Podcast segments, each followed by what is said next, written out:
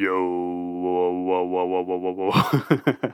I always find it inspiring to meet people who are living in alignment with their mission or their values. They just seem to squeeze a lot more out of life. My guest this week is definitely one of those people. His mission to revitalize his hometown of Flint, Michigan, and to improve the medical profession have made him the owner of several restaurants in downtown Flint and a board member for the American Medical Association. We start the podcast by talking about growing up in Flint, Michigan during a time where brown people were not as common, and how sometimes the ways that your skin color or your race affected your experience is much more clear in retrospect. We also talk about his collection of 73 cars. One of them, well, I'll I'll let you hear about it, but it's it's not exactly a car. And lastly, something that was really exciting for me to hear about was his take on parenting as a second generation immigrant with twin boys. He talks about how it differed from his own parenting growing up. I'm going to cut the build up here. Without further ado, Bobby Mukkamala, welcome to Brown People We Know.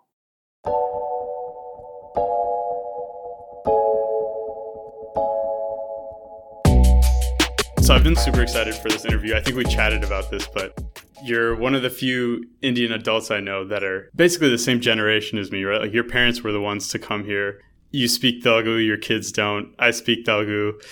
I hope my kids will, but no guarantees. A lot depends on who you marry.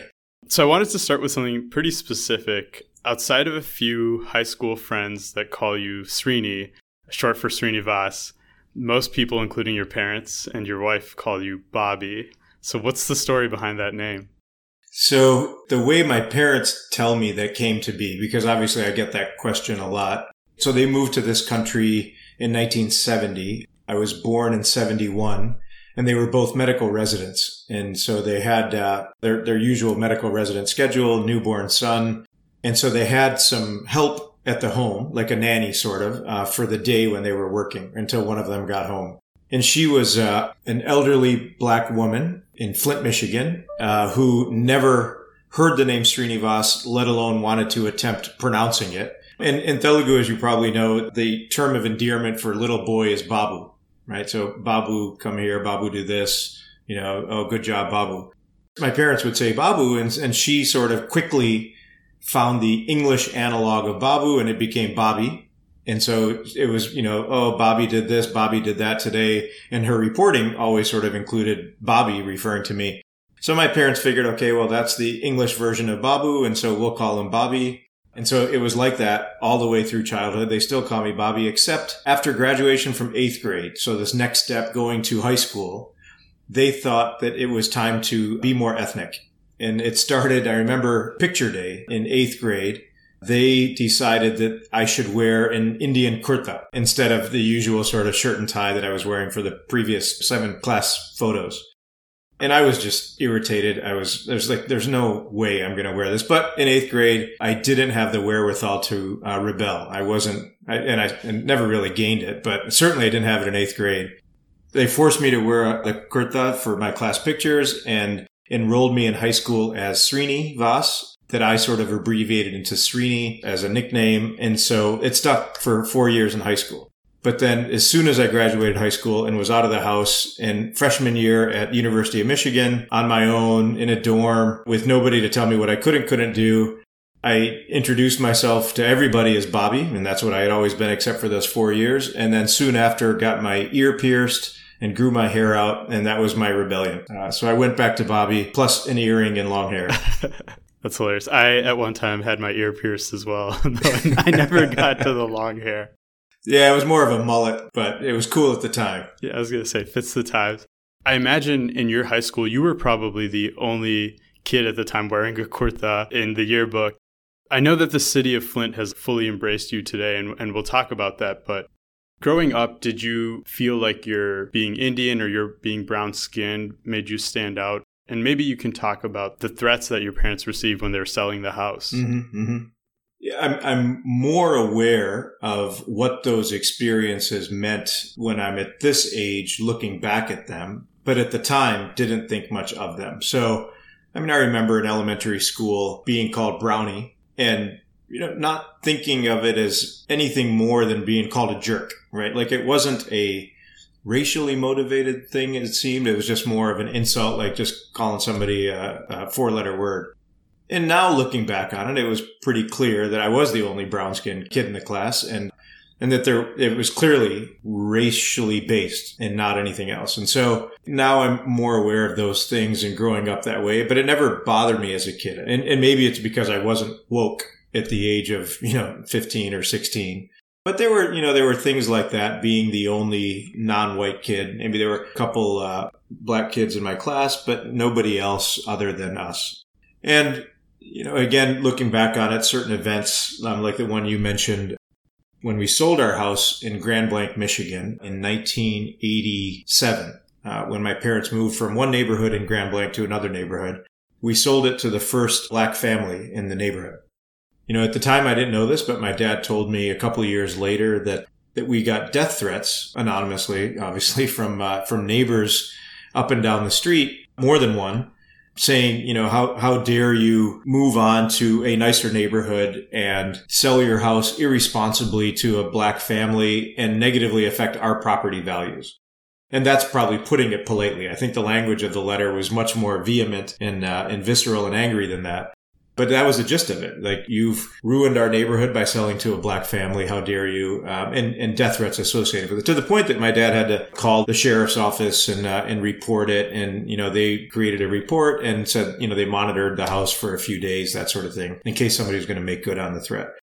And I use that example in some of the talks that I give about the racial history of, of our community and the kind of work we're doing to move forward from that point, kind of evolve from that point. And, and I, and I raise that point just to illustrate that, you know, growing up, I thought that racism ended with Martin Luther King Jr.'s successes. Um, and it was something that ended when the whites only blacks enter through the back signs went down.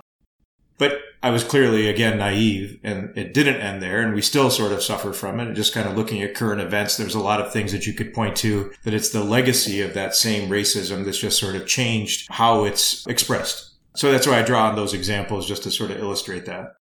This is interesting because you're Indian and you're living in this neighborhood and it seems like there was a level of peace with your neighbors.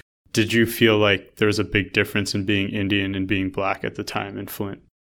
Yeah, at, at the time, no, but now clearly, just from asking questions about what it was like at the time. So we have another very senior physician, used to be chief of staff at our hospital, doctor that is a black gentleman that went to uh, black medical college and then moved to Flint because at the time in the late 60s, early 70s, there was a physician shortage period and you just couldn't find people to work in places like Flint, Michigan. And that's why they were so open to international medical graduates and black medical graduates. But the difference was when that black physician tried to move into the same town that my parents moved into, there was no way that was going to happen, right? His, the realtors wouldn't even show him the homes. And so he ended up living in Flint, which is traditionally sort of where the uh, black community resided. But yet my parents didn't have the same issue. So there was clearly a difference in perception of brown versus black when it comes to how willing the community was to accept it. And to your point, it sounds like there's been a lot of evolution. I know that you were born in Pittsburgh, but more or less grew up in Flint in the area. You're a well known community figure now. In fact, you've given the commencement speech at UM Flint. Yep. So, how would you describe your relationship to Flint today, and how does it compare to your relationship with India? Do both places feel like home to you, or are they very different places in your mind? I would say very different. Clearly, I have an emotional attachment to India uh, just because growing up, my mom's parents, uh, we were close to. My dad's parents had, had passed early on, and so I didn't really get to know them. But pretty much every summer, because my parents still had that attachment, you know, being 25 and moving to this country and not really knowing anybody, every opportunity they had, and whenever they could get the resources together to get four plane tickets for my sister and me and, and for my folks, we would go to India. And so I did have that attachment, but you know, my, my Telugu is very chopped. It's, as soon as I open my mouth, it's painfully obvious that I'm not local. And, you know, of course, I learned all the bad words first and out of necessity to speak to my grandma who didn't speak any English, picked up as much Telugu as I could um, just to have good conversations with her. But it was, but I never, knowing that even when I visited there, it was obvious that I wasn't from there that I definitely identified more with growing up, being born and raised in the United States and, and, in Flint. So I always felt like a tourist in India and a native to Flint. And even, even now that I realize sort of some of the racist things that I observed early on, I never felt like an outsider here. Right. And growing up, I was naive to it. And as I mentioned, wasn't aware of it. But then coming back as a physician, immediately you have some street cred you know, when you have a professional degree and you're seeing patients and then, you know, getting involved in the community in various aspects, being on different boards, interacting with people, giving speeches. I just felt very welcomed and therefore never felt like an outsider in this town. They've embraced me and I've embraced them after coming back from training. And so a very uh, nice experience here. Yeah. And it's, it's really interesting to me that you are in Flint because when I think of someone ambitious, they tend to be in the bigger cities. Even for me, completing my MBA, I'm basically given the option of cities like New York or Seattle. Having done your residency in Chicago and frequenting DC for the AMA, do you think you would be less happy living in a bigger city? Why Flint? Yeah, I mean, the way that that decision was made. So I did my residency in Chicago, so five years there. And at the end of residency, we were going to have the twins. So Nikhil and Devin were going to be born. Actually, they were born the last month of my residency. So part of it was just the practical decision of here we are, a two physician couple, Nita's an OBGYN with newborn twin boys and managing that, that wouldn't it be great to be closer to grandparents? My in-laws live in Michigan. My folks live in Michigan from practical consideration, it was a logical thing to do. But then the other part of it was, you know, I wanted to be in private practice and I didn't want to work for somebody else. And setting up a private practice in a big city is just more difficult, right? The market's more saturated. The need isn't quite there. It's just harder to do that. So I thought, well, if I want to do that, I might as well go where I know people. You know, we know a lot of physicians in the community. I knew that I could start on day one and not be sitting around waiting for patients to come. I mean, on day one, I had five patients. So it's not like I was super busy, but I wasn't zero. And so that, that was the other sort of more practical reason to come is starting a medical practice, private practice, easier to do where you are a known entity than where there's a lot of competition and you're unknown.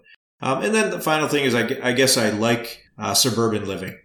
I think it's just more comfortable raising kids. I'm sort of a handy man. I like to tinker. I need my tools. I need my tool shed you know, I've, I've, come to accumulate quite a few cars. I wouldn't have the car collection I had if I had to pay for parking in a city like Chicago. So in hindsight, it's worked out wonderfully.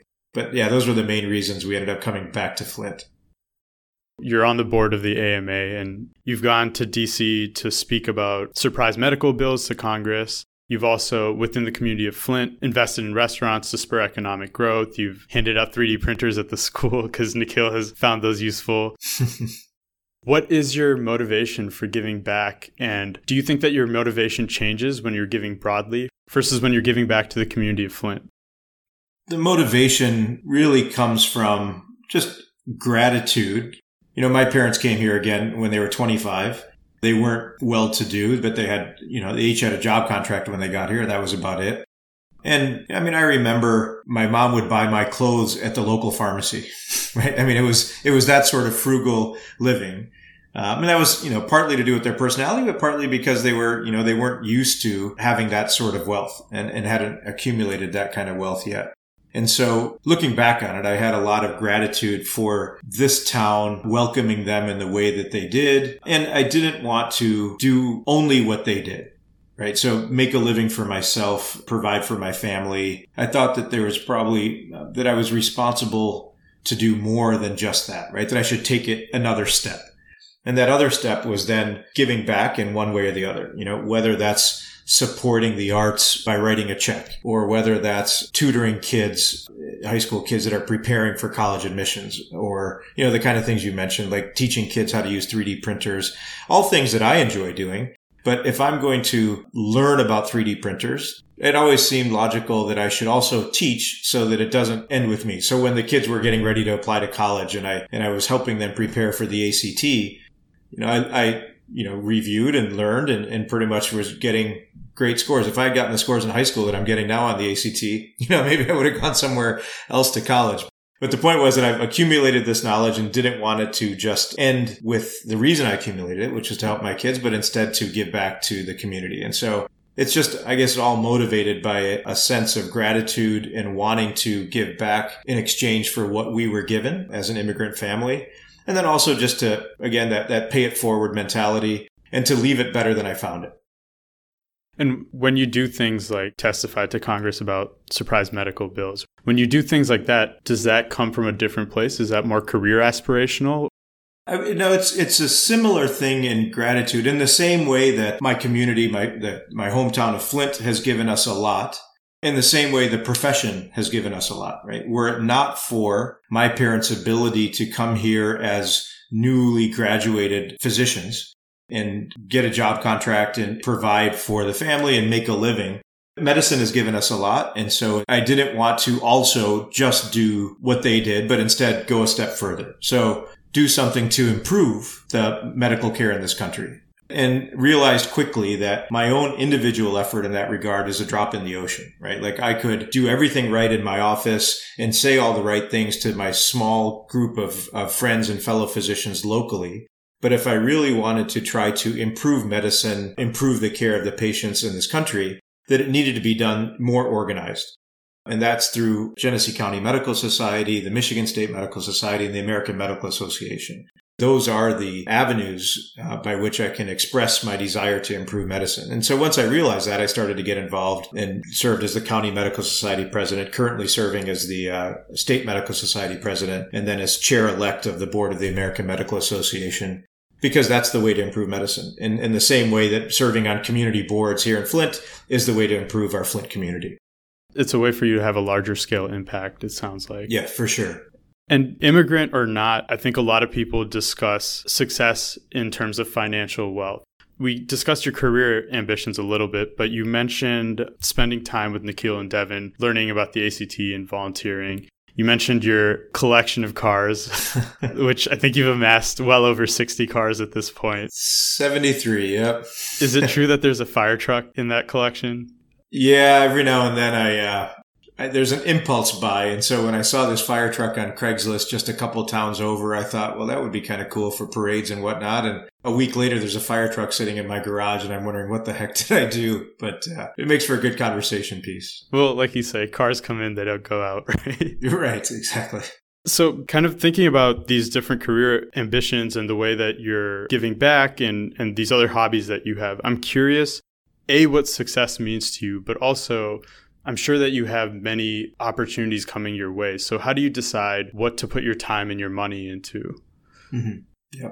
So, I mean, as far as success, people decide what they want to do and, it, and they land in various places. So, I, I, you know, could have as an otolaryngologist early on in my, or late in my training, early on in my career, I thought, you know, I want to be a, a head and neck cancer surgeon. I, I enjoyed it immensely as, as, in training, and I thought I was going to go down the academic route and follow in the steps of my mentors and become a head and neck surgeon and do this amazing reconstructive and curative cancer surgery in the head and neck.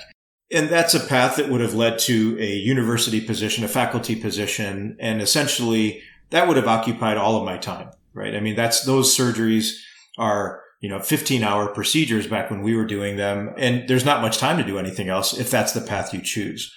I realized early on that I wanted to do something else than that. I wanted to provide good care for my patients, but I didn't want that to be what defined me in total. And so then it became an issue of, okay, well, what else am I passionate about? And, you know, I mentioned the profession of medicine, uh, and I mentioned sort of my hometown.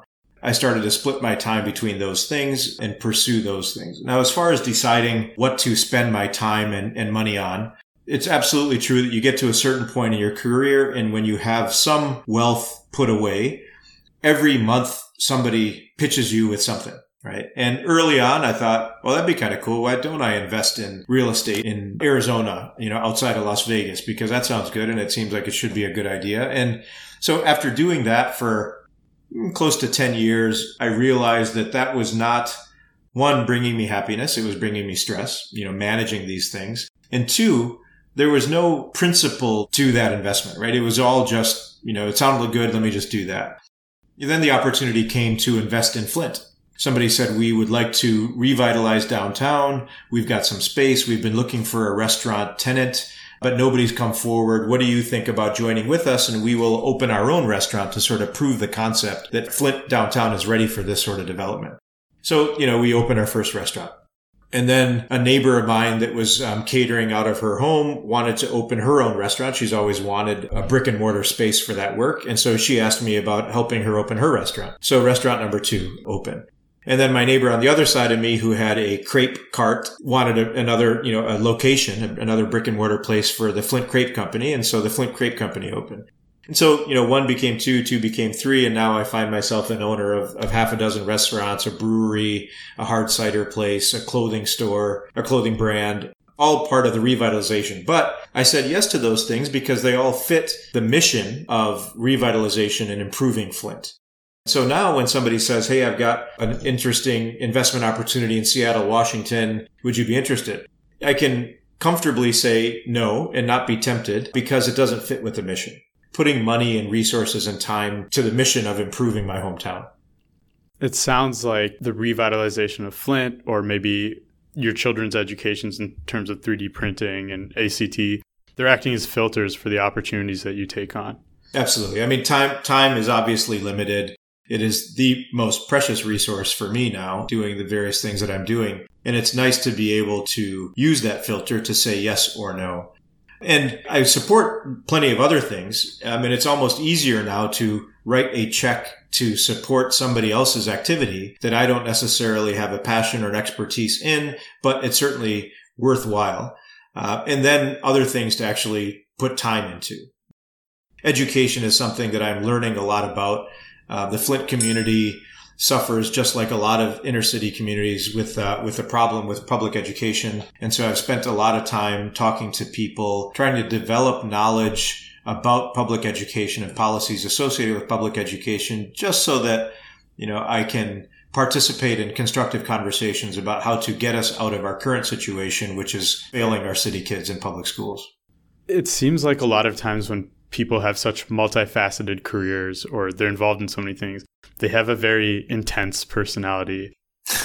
Whereas you seem very relaxed. And would you say that's true? And is that something that you've always had or has it developed over time?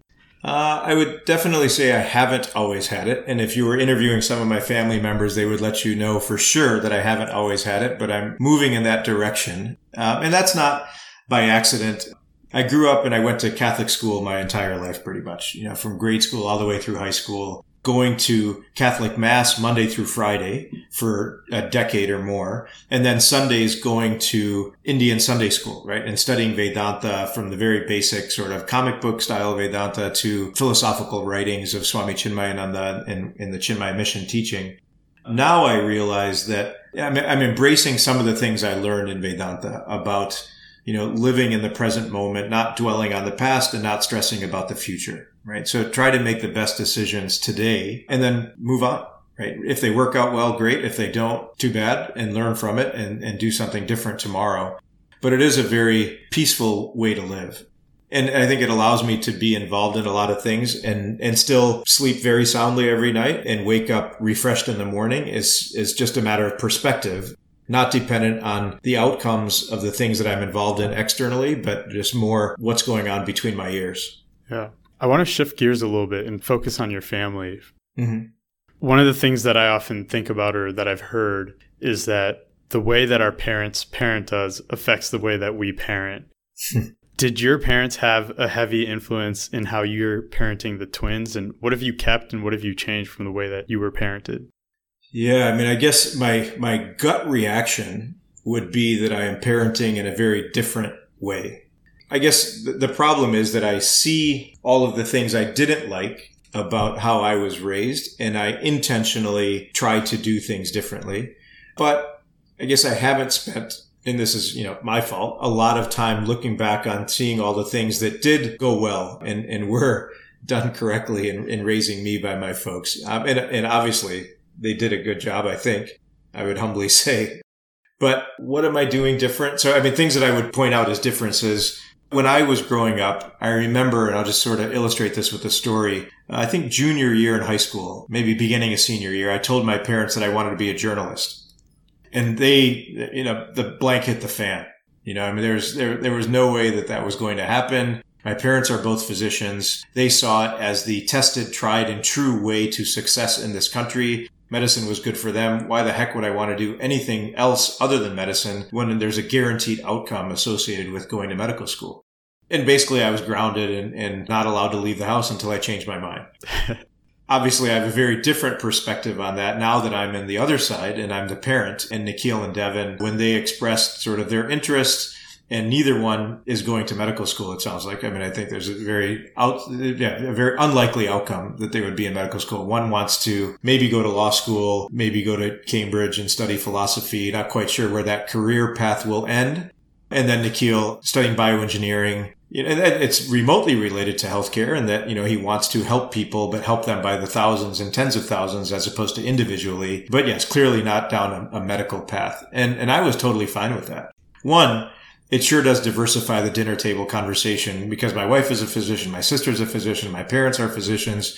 It sure would be nice to be able to talk about something other than medical topics around the dinner table. And so that's nice. And also, you know, I mean, I see as I look around me that there are so many paths to success and happiness, an infinite number of paths, one of which is healthcare. You know, and so why limit my children in their pursuit of happiness to doing something that, of course, has made me happy and I have no regrets. I mean, I, I, wouldn't change a thing and I've sort of leveraged my medical career in the ways that you've described already. But I know that they could easily find happiness, enormous happiness doing many other things and let them do that. One similarity, though, is realizing that academic success is important to me to see in my kids to make sure that their options are open. I did exactly what my parents did and that I made sure that all the homework was done before they could do anything. And if the grades dropped, immediately activities were getting cut, you know, that they needed to prepare for college applications and, and took that very seriously. And that is a stark contrast to a lot of my also American born, but Western raised colleagues that when I'm tutoring their kids for the ACT and then it comes time to apply and I ask the parent, have they opened their Common App yet? Have they uploaded their colleges? Have they looked at the essay prompts? And so here we are at the end of September and my kids' essays, the first draft was already done by now. And these other kids haven't even uploaded the colleges to the Common App yet. So in that sense, I'm very much like my parents in that making sure that academics takes a priority. And, and again, I could easily step back and say, you know what? There are plenty of people that never went to college, that didn't pursue this academic path, that have enormous happiness. And I realize that. But it wasn't a chance I was willing to take. So I'm not so woke that I would say, guys, you can go to college if you want. Don't go to college if you don't want. I know you'll be happy in the end, which is true, but I wasn't uh, that bold. One of the other stark contrasts that I see between, let's say, like Western, Eastern raised people is, is the relationship with the kid. Are you your kid's friend? Are you more of a guide? Are you there as support financially? Yeah. How would you describe your relationship with the twins? Yeah, no, it's a it's a, a great question and, and, one that I've sort of thought about just that concept. So I mean, my my parents, uh, particularly my dad, I mean, like you said, was very much a disciplinarian right? I mean, their role was to make sure I was on the right track. I don't remember many endearing moments in childhood, right? I mean, it was just, it was their role to keep me on track and make sure I made the right choices and that sort of thing, but not a whole lot of affection. And I think that's just because of the way my parents were raised. You know, they were raised in India, obviously, and I just don't think that that was expressed like that. And maybe it was my family and maybe it was the culture in, in Andhra Pradesh, or maybe it was all of India. But I suspect it was more than just my parents' households growing up that sort of made them more sort of the disciplinarians as opposed to the emotional support of their children. But, you know, I grew up in this country and I see myself and my, my kids may have a different answer. They might only see me as a disciplinarian also, and maybe I have a selective memory. But I, I remember being it's just a much more affectionate, I think, supporting relationship now between me as a father and, and my two sons than my father's relationship with me. You mentioned going to Indian Sunday school. Obviously, retaining Indian culture was really important to your parents. Mm-hmm. Do you find that it's as important to you? And are there any, let's say, languages, foods, cultural artifacts that you hope that your children will retain? I realize the inevitability of dilution of that culture from one generation to the next. And so whether it's from my generation to my kids' generation or three steps down the, the road there, eventually we will lose it. It's just inevitable because we will, we are so far removed from India. I mean, all it takes is them marrying somebody that doesn't have Indian heritage. And it's a, a huge decrease in the continuation of that. So realizing that, and despite that, I still want them to be aware, right? I mean, they will always look different. Their kids will likely look different than their white uh, American peers. And that will require explanation. And I didn't want them to not be able to answer those questions intelligently. What do you guys believe in? What is Hinduism? Why do you have so many gods? Why, why is Kali, why does she have a trident? Why is she decapitating somebody? Like, what's up with that? How is that religious? How is that holy? I didn't want them to be ignorant of the answers to those questions. And so for that reason, I took them to Sunday school. You know, the same Sunday school that I went to, I became a teacher in and I taught students and they went all the way through maybe sophomore year in high school. And then they got to the age where teenage rebellion kicks in and they're like, forget that, dad. I've got ACT to study for. I've got classes. I've got AP exams. I'm not going to waste two hours at Sunday school on, on and at that point, you know, I wasn't going to force them because, you know, when you force kids when they're in that state of mind, all it does is it creates a division and a communication barrier that just perpetuates for years to come. And so, you know, I, I, talked to some senior advisors, you know, in my parents' generation, and I said, you know, what, what do you think I should do? And they said, you know, eventually they may find their way back. And I was the exact same way. I went reluctantly. I didn't go willingly to learn about Vedanta and I was forced to. And, and when my parents made me chant bhajans, I just, you know, apparently I had a pretty good voice and they forced me to use it, but I hated every second of it. I didn't know the translation of what I was singing. I thought how idiotic it is that I'm singing in a language I don't even know what the words mean. Uh, but now I've come around, as, as we've mentioned before that I think uh, a knowledge of Vedanta, I appreciate and uh, embrace a lot of what Vedanta teaches about the, you know, the nature of happiness in its truest form and that sort of thing. And, and what the advice I got as it relates to my kids is that my kids might eventually come around and when they are looking for meaning, because of what I've exposed them to, they will look at Eastern religion and Hinduism and Vedanta and maybe find the meaning they're looking for in that. And maybe they won't, but at least because of the exposure that I gave them, just like I was exposed to when I was a kid, they will at least look that way for that explanation when the time comes. Yeah. And to your point about your spouse, my parents, and I imagine many Indian American parents, have often suggested that you look for an Indian spouse specifically because of the shared cultural background. I personally think you and Nita are adorable. I mean, you share an office. Yeah. You know, that's a big deal. How much of your compatibility do you think stems from a shared cultural background? I think more of it comes from our pursuit for ourselves of academic excellence and the profession we've chosen and service to people and community mindedness none of which has anything to do with our brown skin or our Indianness, right? And so I think that's, in fact, Nita will tell the story if she was here that she went to college and she essentially told her parents there was no way in hell she was going to marry an Indian kid, right? I mean, it just wasn't going to happen. And lo and behold, fast forward, you know, we ended up getting married and, and the rest is history. So it wasn't our Indianness that sort of was the similarity that drew, drew us together. It was, it, it was despite my Indianness that we ended up together. And so it's, you know, it's just interesting how that developed. I'll be sure to make sure my parents hear this. no, just kidding. But I really appreciate you being on, Bobby. This was, like I said, super cool. It's it's almost like looking into my future a little bit. so thanks for coming on. Oh, absolutely. No, I, I enjoyed it, and you know, there's not a there's not enough time in life to pause and be introspective. So I, I enjoy these moments. But thanks for uh, thanks for walking me down memory lane. Of course.